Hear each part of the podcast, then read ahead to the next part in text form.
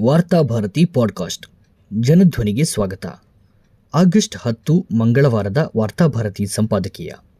ಈಶ್ವರಪ್ಪರವರೇ ನೀವು ಬೆಳೆಯುವುದು ಎಂದು. ಒಂದು ರಾಜಕೀಯ ಪಕ್ಷ ಬೆಳೆಯುವುದನ್ನು ಎರಡು ರೀತಿಯಲ್ಲಿ ಗುರುತಿಸಬಹುದು. ಒಂದು ರಾಜಕೀಯವಾಗಿ ಅಧಿಕಾರ ಹಿಡಿಯುವಲ್ಲಿ ಅದು ಎಷ್ಟರ ಮಟ್ಟಿಗೆ ಯಶಸ್ವಿಯಾಗಿದೆ ಎನ್ನುವ ಆಧಾರದಿಂದ. ಅಧಿಕಾರ ಹಿಡಿಯುವ ಸಂದರ್ಭದಲ್ಲಿ ಆ ಪಕ್ಷದ ಕಾರ್ಯಕರ್ತರ ಸಂಘಟಿತ ಶಕ್ತಿಯೂ ನಿರ್ಣಾಯಕವಾಗುತ್ತದೆ. ಇನ್ನೊಂದು ಅದರೊಳಗಿರುವ ನಾಯಕರು ಎಷ್ಟರ ಮಟ್ಟಿಗೆ ಬೆಳೆದಿದ್ದಾರೆ ಎನ್ನುವ ಮೂಲಕ ಪಕ್ಷವನ್ನು ಅಳೆಯಬಹುದು. ಕೆಲವೊಮ್ಮೆ ಅಧಿಕಾರ ಹಿಡಿಯಲು ಯಶಸ್ವಿಯಾಗಿ ಸರಕಾರ ನಡೆಸುವ ಸಂದರ್ಭದಲ್ಲಿ ಮುತ್ಸದ್ದಿ ನಾಯಕರಿಲ್ಲದೆ ಆ ಪಕ್ಷ ವಿಫಲವಾಗಬಹುದು. ಒಂದು ರಾಜಕೀಯ ಪಕ್ಷ ಕಾರ್ಯಕರ್ತರಿಂದ ಕಟ್ಟಲ್ಪಡುತ್ತದೆಯಾದರೂ ಆ ಪಕ್ಷದ ತುತ್ತ ತುದಿಯಲ್ಲಿರುವ ನಾಯಕರು ಪ್ರಬುದ್ಧರಲ್ಲದೆ ಹೋದರೆ ಕಾರ್ಯಕರ್ತರ ಶ್ರಮ ವ್ಯರ್ಥವಾಗಬಹುದು. ಬಿಜೆಪಿ ಈಗ ಒಂದಕ್ಕೆ ಎರಡು ಜೀವಗಳನ್ನು ತೆಗೆಯುವಷ್ಟು ಬೆಳೆದಿದೆ ಎಂದು ಗ್ರಾಮೀಣ ಮತ್ತು ಪಂಚಾಯತ್ ರಾಜ್ ಸಚಿವರಾಗಿರುವ ಕೆಎಸ್ ಈಶ್ವರಪ್ಪ ಮಾಧ್ಯಮಗಳಿಗೆ ಹೇಳಿಕೆಯನ್ನು ನೀಡಿದ್ದಾರೆ. ಈ ಮೂಲಕ ಬಿಜೆಪಿಯ ಬೆಳವಣಿಗೆಯನ್ನು ತನ್ನದೇ ರೀತಿಯಲ್ಲಿ ಈಶ್ವರಪ್ಪ ವ್ಯಂಗ್ಯವಾಡಿದಂತಾಗಿದೆ. ಸಾಧಾರಣವಾಗಿ ಒಂದು ಪಕ್ಷ ಬೆಳೆದಿದೆ ಎನ್ನುವುದನ್ನು ಮಾನದಂಡವಾಗಿಸಲು ಅಲ್ಲಿರುವ ಮುತ್ಸದ್ದಿ ನಾಯಕರ ಕಡೆಗೆ ಬೆರಳು ತೋರಿಸಲಾಗುತ್ತದೆ. ಅಥವಾ ತಮ್ಮ ಆಡಳಿತವಿರುವ ರಾಜ್ಯಗಳಲ್ಲಿ ನಡೆಯುತ್ತಿರುವ ಅಭಿವೃದ್ಧಿ ಕಾರ್ಯಗಳನ್ನು ಮುಂದಿಡಲಾಗುತ್ತದೆ. ಆದರೆ ಈಶ್ವರಪ್ಪ ಅವರು ತಮ್ಮ ಪಕ್ಷ ಎಷ್ಟರ ಮಟ್ಟಿಗೆ ಬೆಳೆದಿದೆ ಎನ್ನುವುದನ್ನು ತಮ್ಮ ಪಕ್ಷದಲ್ಲಿರುವ ಕ್ರಿಮಿನಲ್ ಕಾರ್ಯಕರ್ತರ ಮಾನದಂಡವನ್ನು ಇಟ್ಟುಕೊಂಡು ವಿವರಿಸಿದ್ದಾರೆ.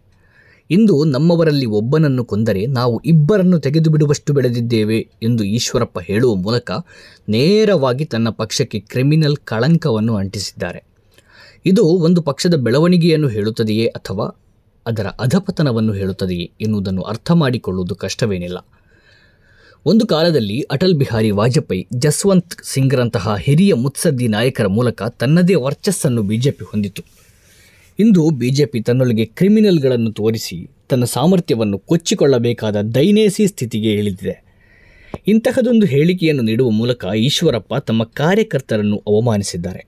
ಜೊತೆಗೆ ಬಿಜೆಪಿ ಸರ್ಕಾರ ಬೆಳೆದಿರುವುದೇ ಕ್ರಿಮಿನಲ್ಗಳ ಬೆಂಬಲದಲ್ಲಿ ಎನ್ನುವುದನ್ನು ಘೋಷಿಸಿಕೊಂಡಂತಾಗಿದೆ. ಈಶ್ವರಪ್ಪ ಅವರಿಗೆ ಗ್ರಾಮೀಣ ಮತ್ತು ಪಂಚಾಯತ್ ರಾಜ್ ಖಾತೆಯನ್ನು ನೀಡಲಾಗಿದೆ. ಅಭಿವೃದ್ಧಿಯನ್ನು ಅಧಿಕಾರ ವಿಕೇಂದ್ರೀಕರಣದ ಮೂಲಕ ತಳಸ್ತರದವರೆಗೆ ವಿಸ್ತರಿಸುವುದು ಈ ಖಾತೆಯನ್ನು ವಹಿಸಿರುವ ಸಚಿವರ ಹೊಣೆಗಾರಿಕೆ. ಆದರೆ ಈಶ್ವರಪ್ಪ ಹೇಳಿಕೆಗೂ ಅವರ ಖಾತೆಗೂ ಯಾವ ಸಂಬಂಧವೂ ಇಲ್ಲ. ಬಹುಶಃ ಮುಂದಿನ ದಿನಗಳಲ್ಲಿ ಅಪರಾಧ, ಕ್ರಿಮಿನಲ್ ಚಟುವಟಿಕೆಗಳನ್ನೇ ಅವರು ವಿಕೇಂದ್ರೀಕರಣಗೊಳಿಸಲಿದ್ದಾರೆಯೇ ಎನ್ನುವ ಆತಂಕ ಜನರನ್ನು ಕಾಡುತ್ತಿದೆ. ಬಿಜೆಪಿ ಬೆಳೆದಿದೆಯೋ ಇಲ್ಲವೋ? ಆದರೆ ಈಶ್ವರಪ್ಪ ಮಾತ್ರ ಇನ್ನೂ ಬೀದಿಯ ಪುಡಿರೌಡಿ ಮಾದರಿಯ ನಾಯಕರಾಗಿಯೇ ಉಳಿದಿದ್ದಾರೆ ಎನ್ನುವುದು ಅವರ ಮಾತಿನಿಂದ ಬಹಿರಂಗವಾಗಿದೆ. ಬಿಜೆಪಿಯನ್ನು ರಾಜ್ಯದಲ್ಲಿ ಕಟ್ಟಿ ಬೆಳೆಸಿದವರಲ್ಲಿ ಮುಂಚೂಣಿಯಲ್ಲಿರುವವರು ಯಡಿಯೂರಪ್ಪ.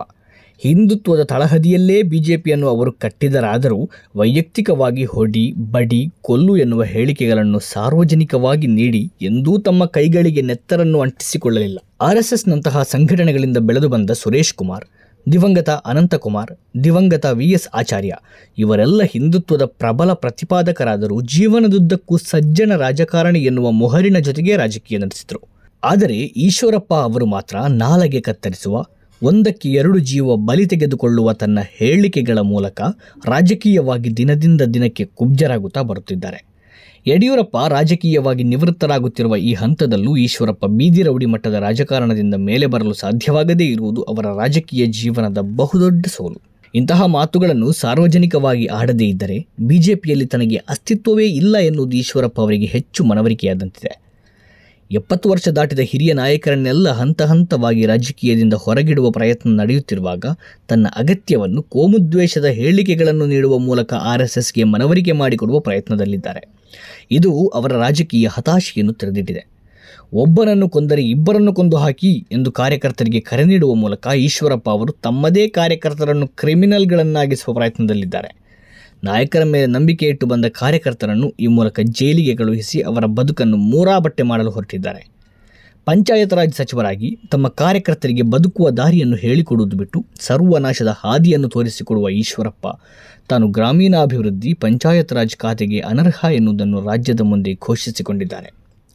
ಯಾವುದೇ ರಾಜಕೀಯ ದಾಳಿ ನಡೆಸಿದರೆ ಅವರನ್ನು ಕಾನೂನಿನ ಮೂಲಕ ಬಗ್ಗುಬಡಿಯಲಾಗುತ್ತದೆ ಎಂದು ಎಚ್ಚರಿಸಬೇಕಾದ ಸಚಿವರೇ, ಕಾನೂನು ವ್ಯವಸ್ಥೆಯ ಮೇಲೆ ನಂಬಿಕೆ ಕಳೆದುಕೊಂಡು ಒಂದಕ್ಕೆ ಎರಡು ಜನರ ಜೀವವನ್ನು ತೆಗೆಯಿರಿ ಎಂದು ಕಾರ್ಯಕರ್ತರಿಗೆ ಕರೆ ನೀಡುತ್ತಾರೆ ಎಂದ ಮೇಲೆ ಹೊಸ ಸರಕಾರದಿಂದ ಜನಪರವಾದ ಆಡಳಿತವನ್ನು ನಿರೀಕ್ಷಿಸುವುದಾದರೂ ಹೇಗೆ? ಕಾನೂನು ಸುವ್ಯವಸ್ಥೆಯನ್ನು ಬಲಪಡಿಸುವ ಮೂಲಕ ರಾಜ್ಯದಲ್ಲಿ ಯಾವುದೇ ಕ್ರಿಮಿನಲ್ ಪ್ರಕರಣಗಳನ್ನು ನಡೆಯಲು ಅವಕಾಶ ನೀಡುವುದಿಲ್ಲ ಎಂದು ಹೇಳಬೇಕಾದ ಸಚಿವರ ಅಗತ್ಯ ಸದ್ಯಕ್ಕೆ ನಾಡಿಗಿದೆ. ಈಗಾಗಲೇ ಕೊರೋನಾ ಲಾಕ್ಡೌನ್ನಿಂದ ತತ್ತರಿಸಿರುವ ಕರ್ನಾಟಕ ನೆಮ್ಮದಿಯ ಬದುಕಿಗೆ ಹಂಬಲಿಸುತ್ತಿದೆ. ಕಳೆದುಕೊಂಡ ತಮ್ಮ ಆಪ್ತ ಜೀವಗಳಿಗಾಗಿ ಕಣ್ಣೀರು ಸುರಿಸುತ್ತಿರುವ ಜನರಿಗೆ ಭವಿಷ್ಯದ ಕುರಿತಂತೆ ಭರವಸೆ ತುಂಬುವ ಸಚಿವರು ತುರ್ತಾಗಿ ಬೇಕಾಗಿದ್ದಾರೆ. ಈ ಕಾರಣದಿಂದ ಈಶ್ವರಪ್ಪರಿಗಾಗಿ ಯಾವುದಾದರೂ ಹೊಸ ಕಸಾಯಿಖಾನೆಯ ಖಾತೆಯೊಂದನ್ನು ರಚಿಸಿ ಅದರ ಉಸ್ತುವಾರಿಯನ್ನು ಅವರಿಗೆ ಕೊಟ್ಟು ಅವರ ರಕ್ತದಾಹವನ್ನು ತಣಿಸಬೇಕು. ಅವರ ಕೈಯಿಂದ ಪಂಚಾಯತ್ ರಾಜ್ ಖಾತೆಯನ್ನು ಇನ್ನೊಬ್ಬ ಬೌದ್ಧಿಕವಾಗಿ ಬೆಳೆದ ಮುತ್ಸದ್ದಿ ನಾಯಕರಿಗೆ ವಹಿಸಬೇಕಾಗಿದೆ. ಈ ಮೂಲಕ ಬಿಜೆಪಿ ತಾನು ಬೆಳೆದಿರುವುದನ್ನು ರಾಜ್ಯದ ಜನತೆಗೆ ಸಾಬೀತು ಮಾಡಬೇಕು.